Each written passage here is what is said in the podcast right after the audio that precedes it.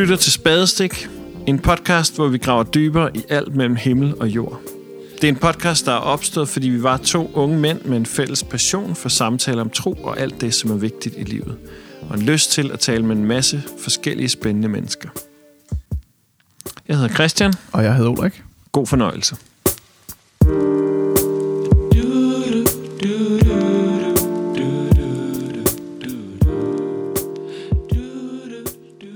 Welcome to you, Thomas Oord, and thank you for uh, joining us for this second time on our podcast. Thanks um, for the for, invitation. yeah, you're very welcome. It's always difficult sitting on Zoom and talking. We'll we'll always talk a bit over each other, but I hope you out listening, you'll be uh, okay with this. Um, and for for any newcomers to a podcast uh, who maybe haven't heard the first uh, the first episode we did together, will you just introduce yourself and tell us a little bit about what you're doing? I'd be happy to do that. Thanks again for the uh, chance to have a conversation with you guys. I'm uh, probably the best way to describe me is I'm a theologian, a philosopher. I do a lot of work in interdisciplinary studies, especially with the sciences. I um, direct a doctoral program of students, mm-hmm. doctoral students in open and relational theology. I also direct a center for open relational theology, and I write books and speak lots, and you know this, that, and the other. Perfect. Sounds interesting. Um, and we've invited you to to join us again um, because we're now in in the middle of the holiday season, um, and we wanted to talk a bit about prayer because last time you visited us, uh, we we talked about your your theology about how God can't do some stuff and um, and about how God is limited in His action. Um, and if for you listening, if you haven't heard it, then uh, I'll recommend you go back and hear that episode first, and then come back and join us again afterwards.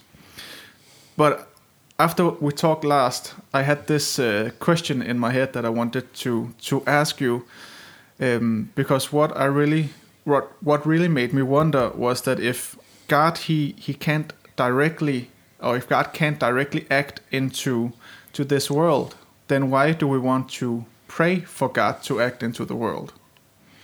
Yeah, I, I, would put the question a little bit differently, if that's okay. Um, I yeah. think God does directly act in the world, mm. but I don't think God single handedly brings about results in the world. Uh, so, mm. my God can't view is the idea that God can't bring about results in the world alone, all, mm. you know, doing it uh, all in God's own way.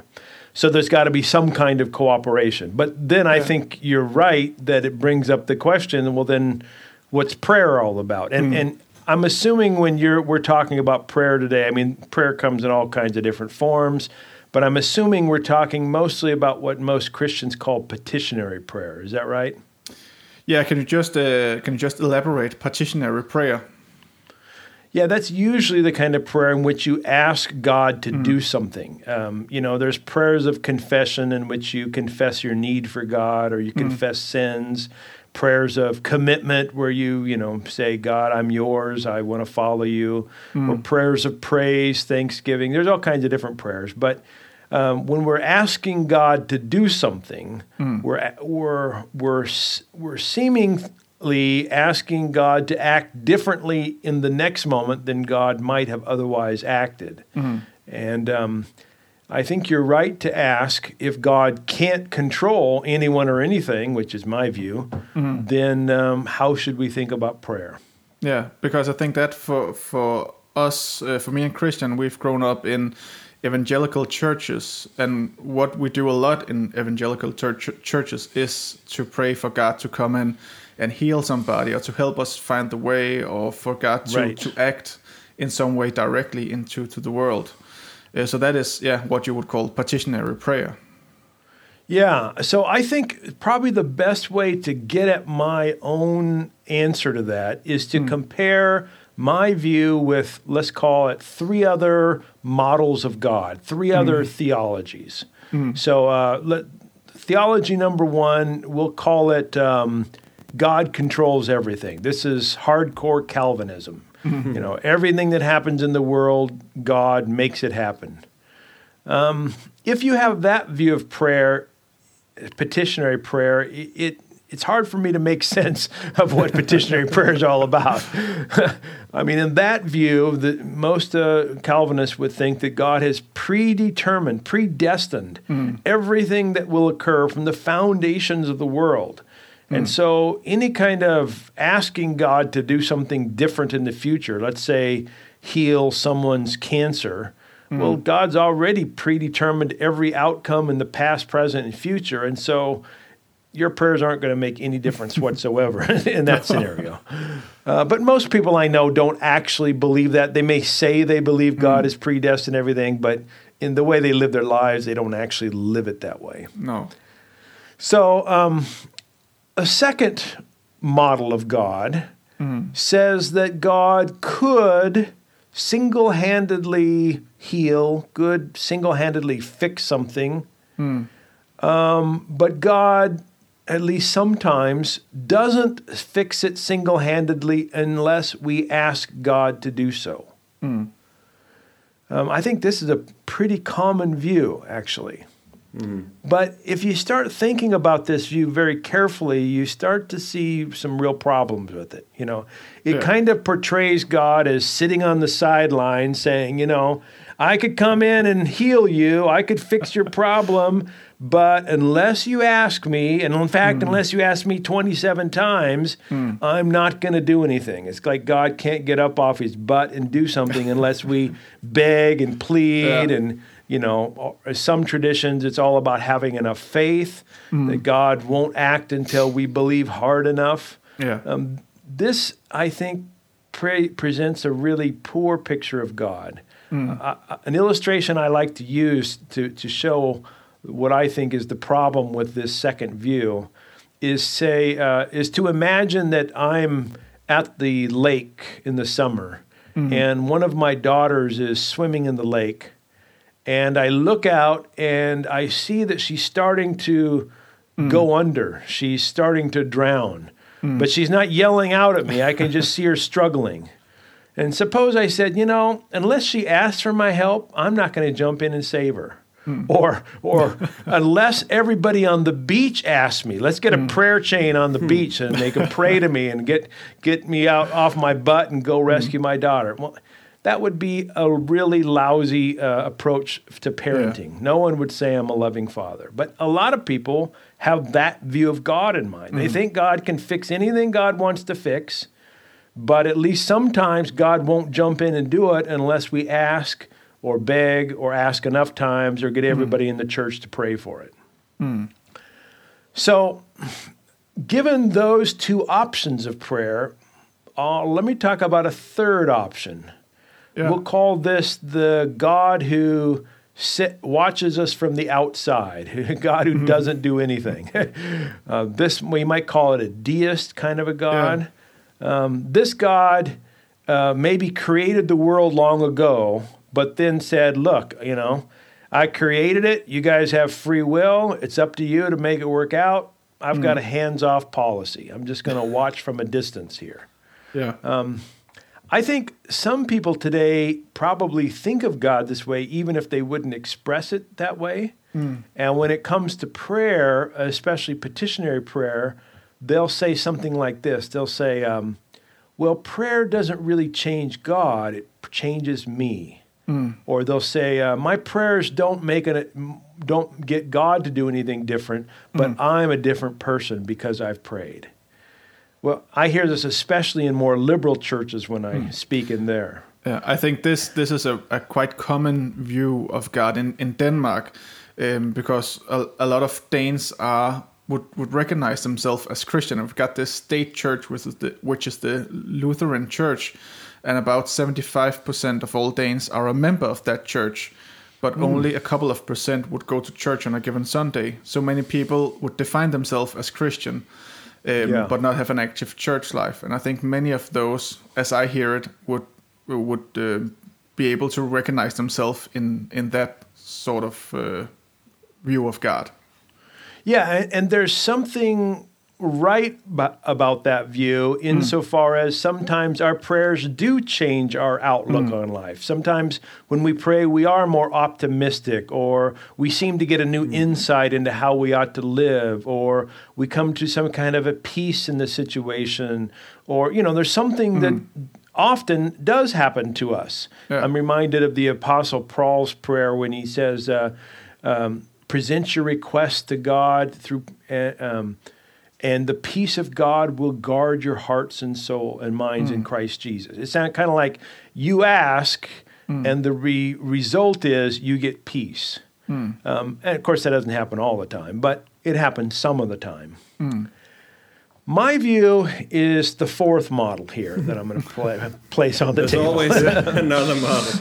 That's right. Always another model. This is the answer for you. Yes. here. Ah, perfect.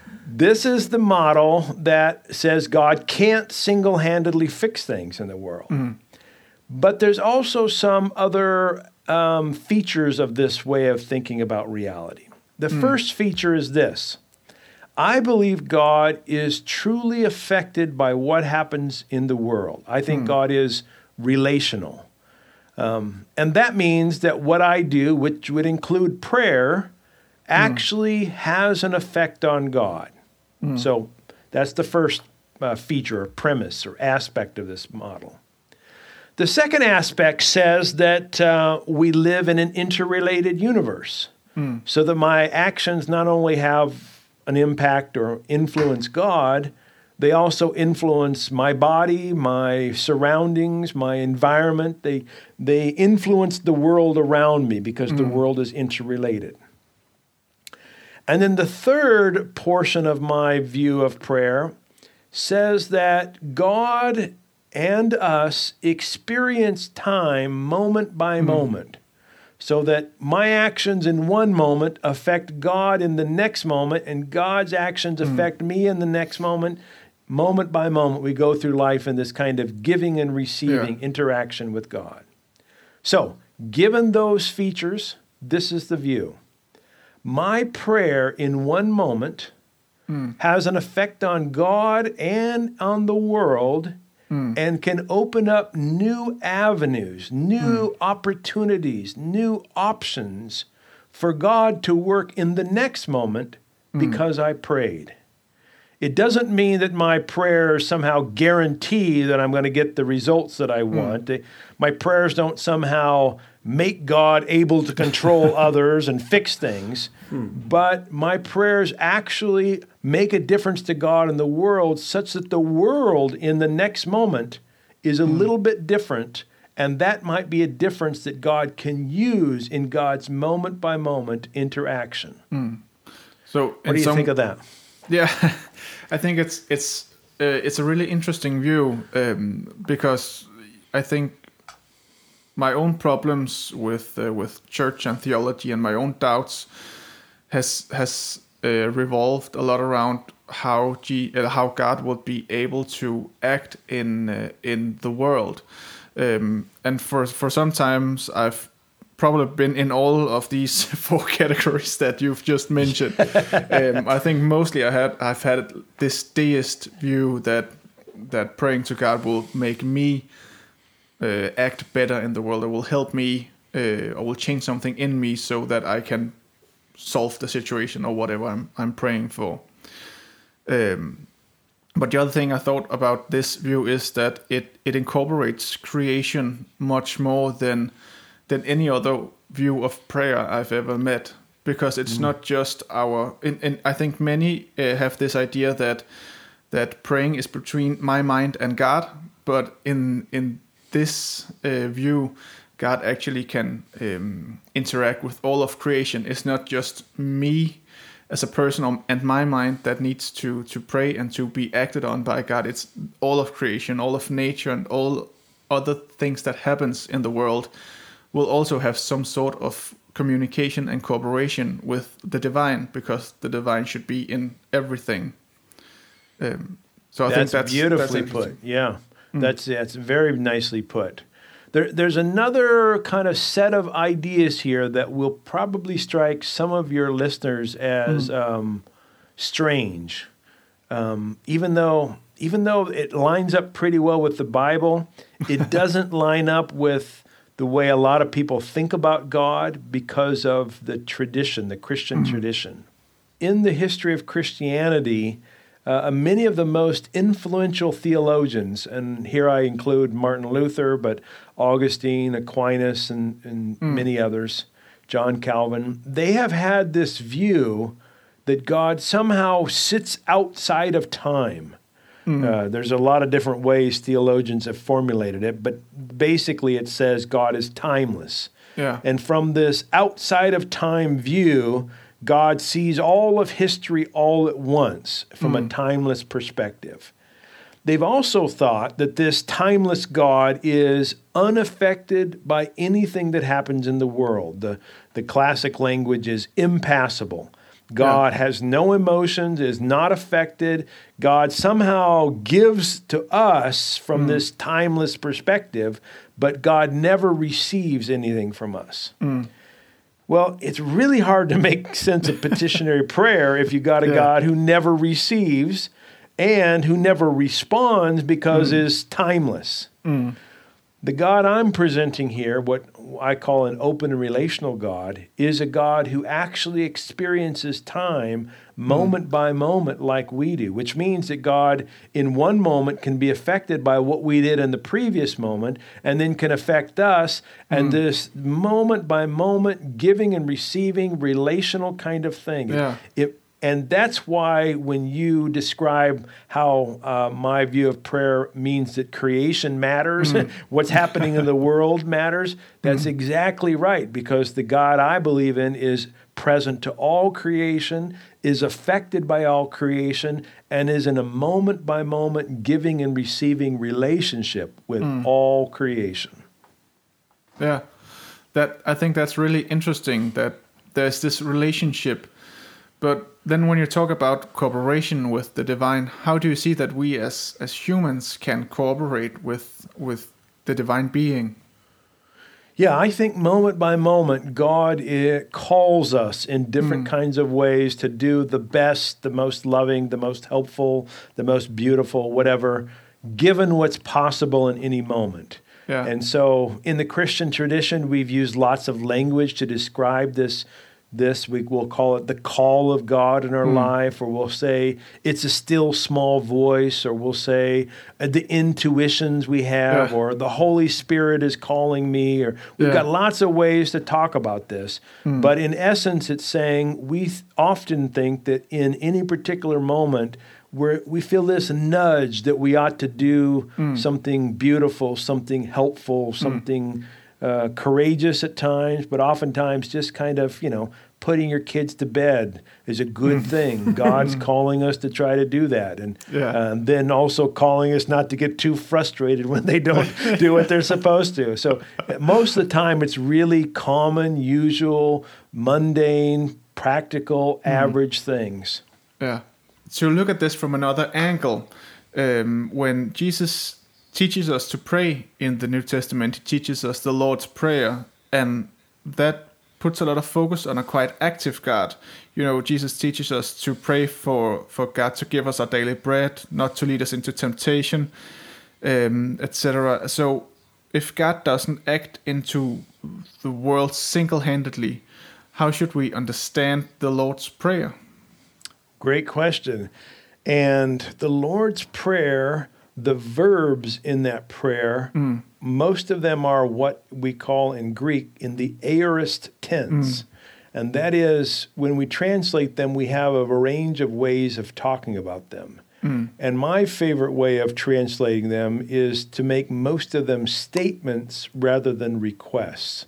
Mm. And this becomes, I think, particularly obvious when we get near the end of the Lord's Prayer. That one mm. line that says, and lead us not into temptation or do yeah. not tempt us. Yeah. Now, most people I know, and I'm one of these people, doesn't think God is in the tempting business at all. Like, no. you know, um, I'm with James when James says, when you're tempted, don't say God is tempting me, yeah. but you're tempted by your natural oh, yeah. desires. Yeah. So, why in the world would Jesus teach a prayer that mm. said, you know, we need to ask God not to tempt us? Mm. However, if we say that line in this way, you do not lead us into temptation. That's a declarative statement rather than a mm. request. Then it makes a lot more sense because then we're saying, you know, it's not God who's the tempter here. You mm. don't lead us into temptation. Maybe it's our own desires. If you believe in the devil, maybe it's the devil, um, but it's not God. And then the next line in the English version, it says, it says something like, uh, "Lead us not into temptation, but deliver us from evil." Yeah. Well, look, if God's in the business of delivering us from evil, God is really doing a poor job of it. I mean, let's be honest. I'm not right. well. no, God's not keeping up that end of the bargain. We're asking God to deliver us from evil, but you know, sometimes our lives suck. Right now, we're going through a pandemic, a worldwide pandemic. Yeah. People are actually dying. Other people have other problems because of this pandemic. I think it's an evil thing. Yeah. If we're praying God deliver us from evil and God could single handedly do that, then God's doing a really poor job of things. However, that verb can be translated, and you lead us or draw us or call us away from evil.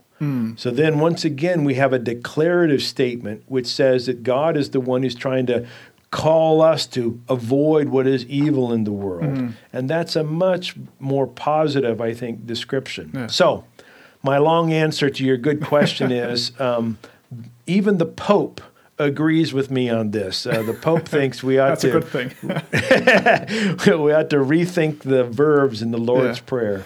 but it is a real uh, it's a real big problem uh, when i studied greek most of the time i spent just trying to figure out what this aorist tense means because Right. it, it doesn't make sense in any modern language Um, Right.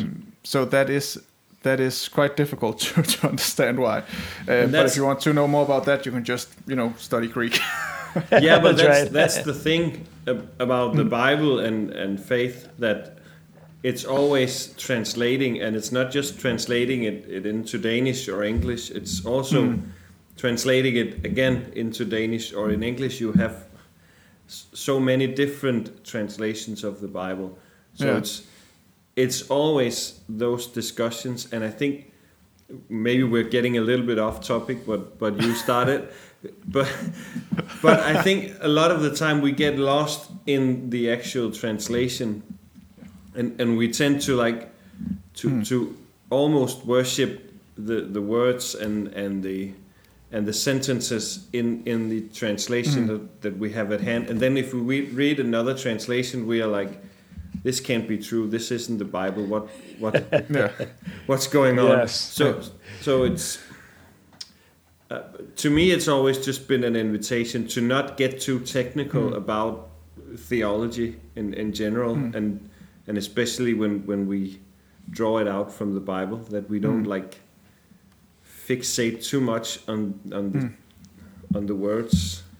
But that there's an interesting angle to that because when we in the Bible when we read about Jesus, for example, healing people, um, Jesus doesn't go around praying for people to be healed. He just recognizes people or people come up to him and touch him and they're instantly healed or they're helped or fixed in some way.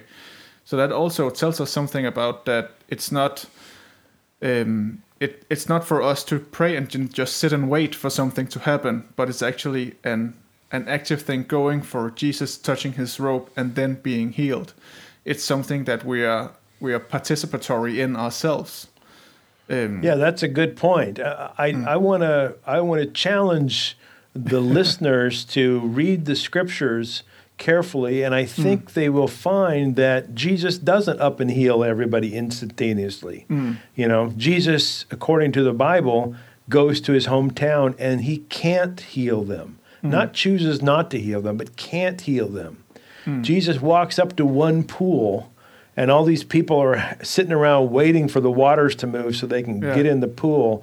Um, and he heals one guy at that pool. Not everybody, just the one guy. yeah, Another time he comes to heal someone, he spits on the ground, puts some mud in the person's eyes, and the person says, Oh, these people look like trees walking around. In other words, he doesn't do a good job the first time. it takes him two effort, two shots at it. yeah, Another time he goes in the book of Mark, he says he goes into a town and he heals many people, but it doesn't say he heals all of them. Mm.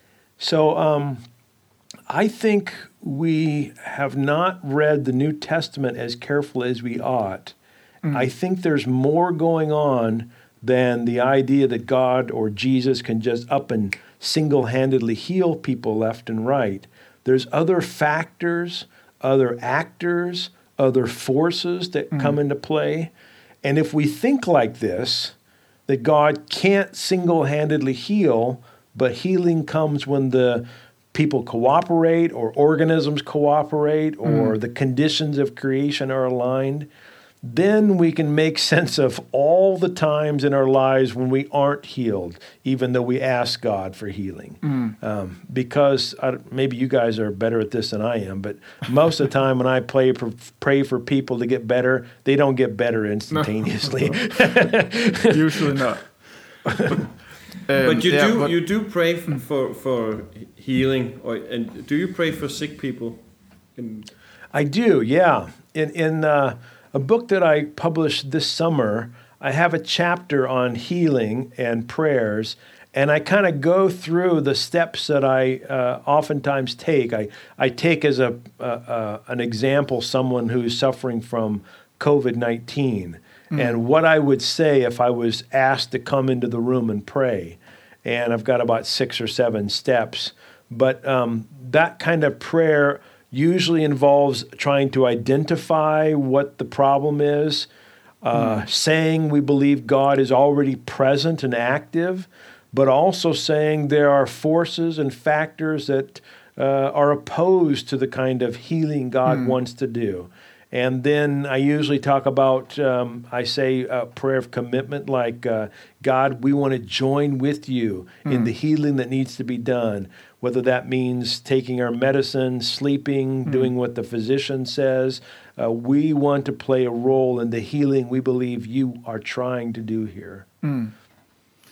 Yeah, because um, one of the things I thought of now was my uh, my mother. She has had sclerosis for uh, multiple sclerosis for for great many years, yeah. and for her, it's always been um, it's always been very present that that God is not uh, healing her, coming from outside, going and healing her, but He is still present in that some clever, clever people have developed a lot of uh, medication that can help her and can can actually go in and slow the process down and make her have a good life. And God is present in her living in Denmark. So this medication that would cost more than a million kroner a year, she can get that for free and God is present that in her job she can get uh, she can go down down in time so just so she doesn't have to work full time.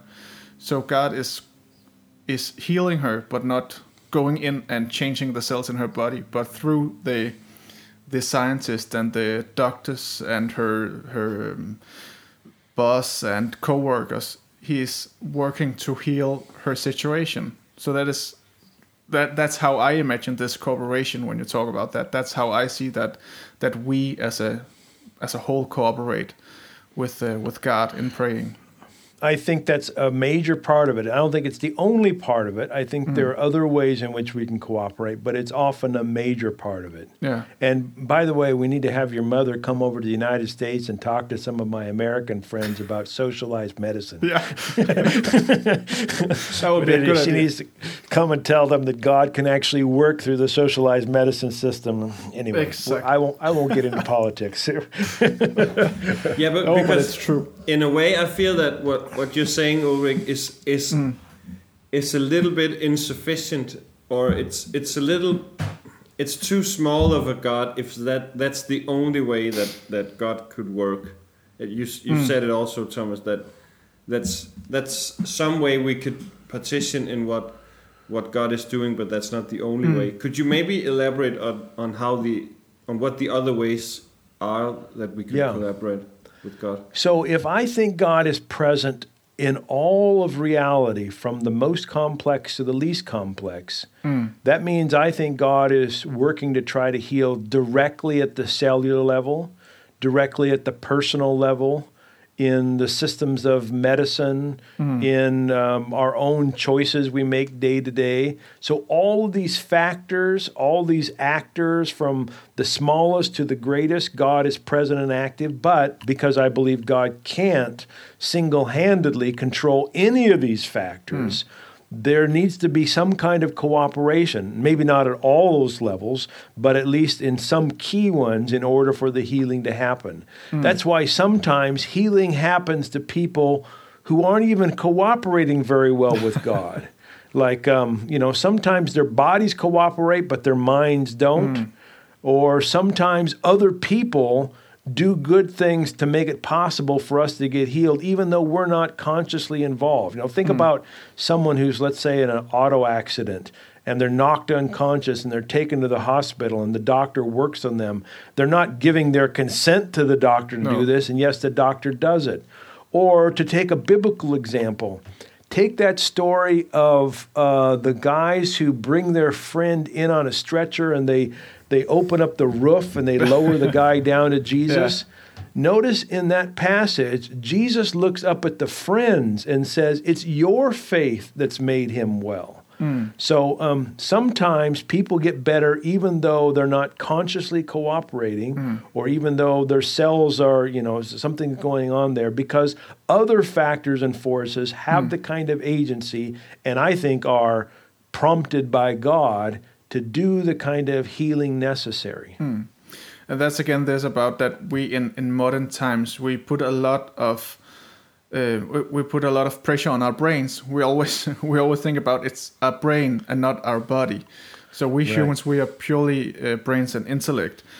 Um, but, but in reality, all all of our bodies have some sort of cooperation that we do not always control. Um, you know, humans That's aren't right. just minds. We need to remember that when praying. Yeah, uh, let me introduce a, a, a way of thinking here that might be new to some of your listeners. It's called panpsychism. Panpsychism is a philosophical view that says that reality consists of entities, actualities, creatures that have both a physical and a mental dimension. Hmm. So that means that uh, our cells, for instance, have some measure of responsiveness. Hmm. I'm not saying they're conscious and they're thinking cells, but they have some kind of mental capacity to hmm. respond to stimuli in their environment. Yeah. If you think about your bodies like that, then all of a sudden you can talk about factors and actors in your body that can cooperate or not with God or your mind or the world, etc. Yeah. Well, that's that's really interesting that there's some sort of uh, yeah cooperation. But then, uh, returning to prayer, then if if we cannot just you know pray for something and then God will give it to us, how should we then pray? What yeah what what should our prayer look like? Um, Yeah. for us to be better cooperating with God. Yeah, so I think, again, prayer takes many forms. Sometimes when we pray, we're mostly just sort of getting things off our chest. You know, we're sort of just expressing our frustration. I think God can handle that. Um, sometimes we're committing to God. Sometimes we pray, I think we're reminding ourselves of think we, things we believe about God. So let me uh, take uh, an example. Um, well, I just I've had the flu the last couple of days. It's not COVID, but it's not been fun. Okay, It's So, a man um, flu. that's right. We feel you. So how do I pray about this particular flu that's going on? Well, I don't pray God single-handedly fix it as if God can just zap in and you know do it. But I do pray things like this God, give me insights on what I might do to cooperate with your healing. Help me to do my best in terms of uh, sleeping well, taking whatever medicine. I mean, I went to the physician to get some help there. Um, so I.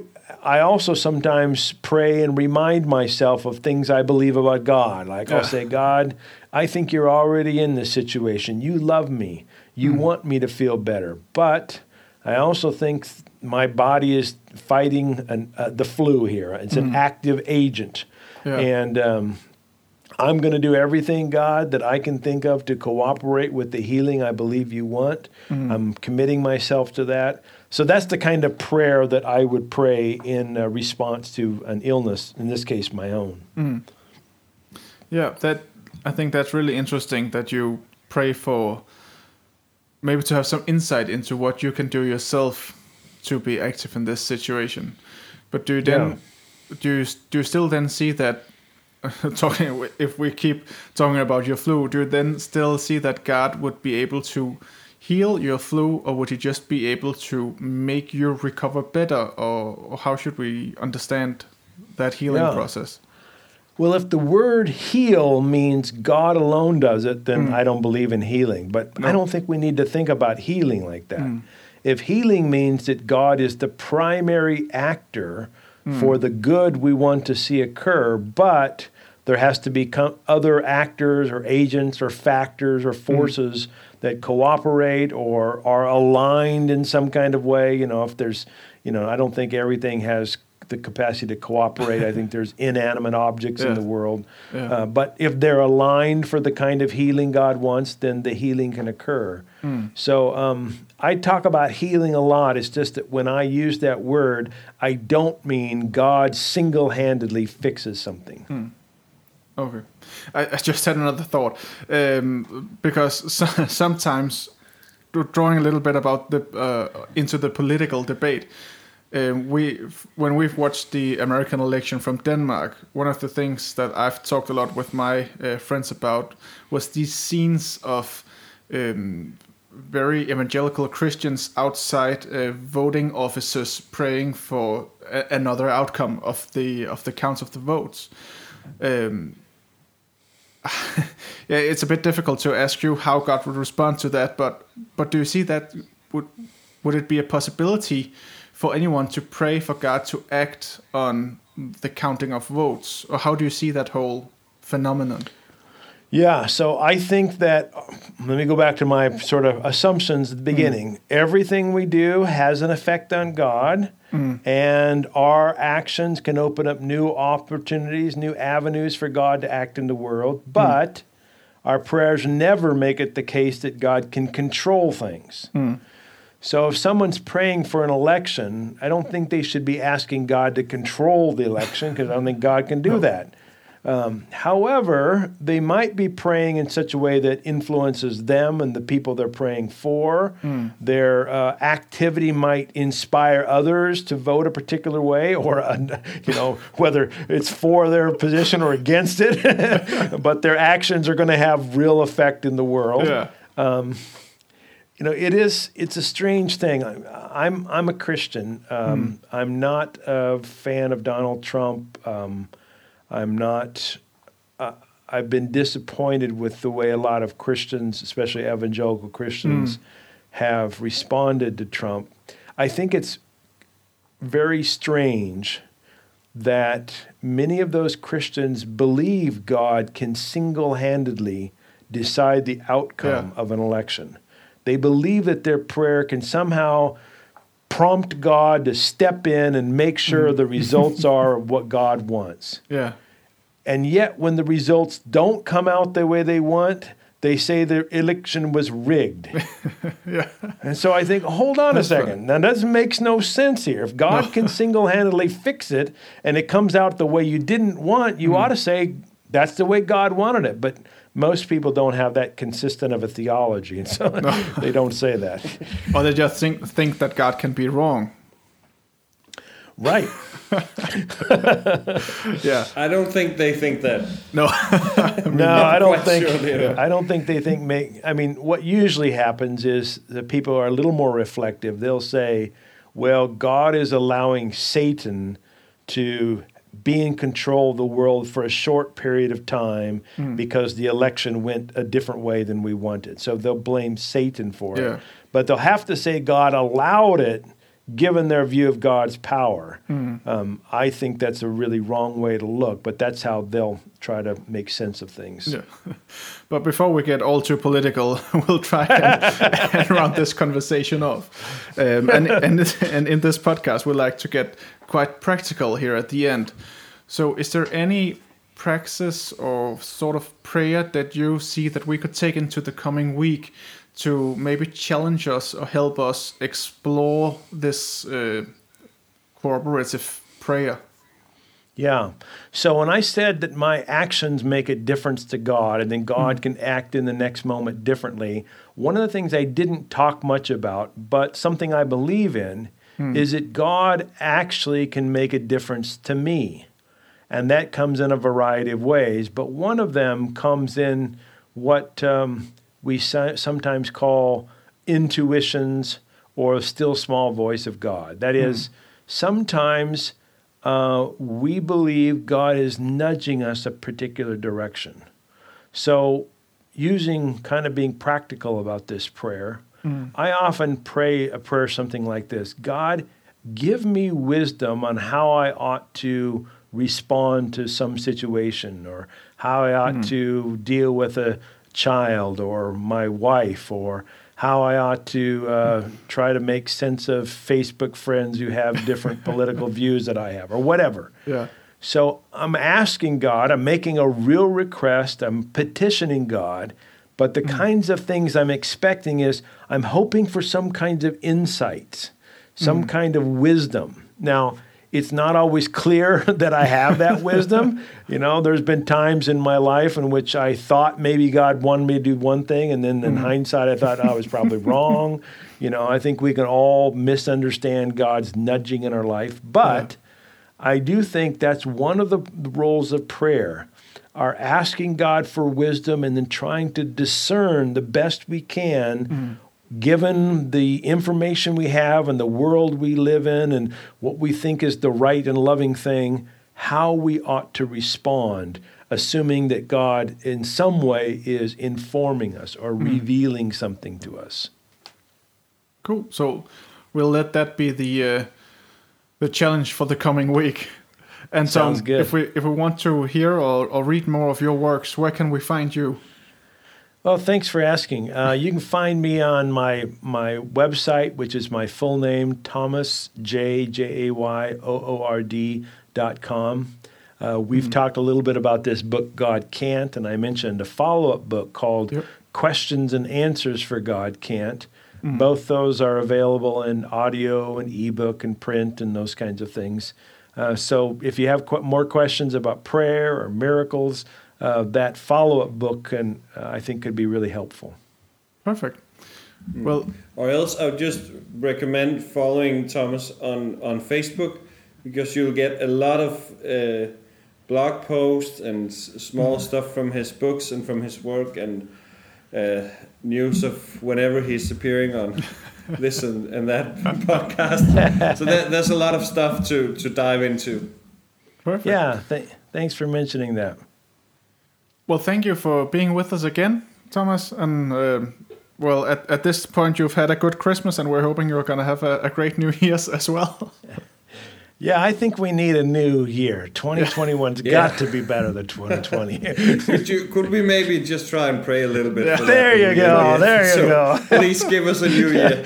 I'm trusting that God wants a better year. I'm not always sure about yeah. we're going to cooperate with that, but we'll see. We're going we'll see. We're gonna try. Um, og tak til jer, der lyttede med. Og husk, hvis I har noget ris og ros, så skriv endelig til os. Vi vil rigtig gerne høre fra jer. Tak fordi I lyttede med.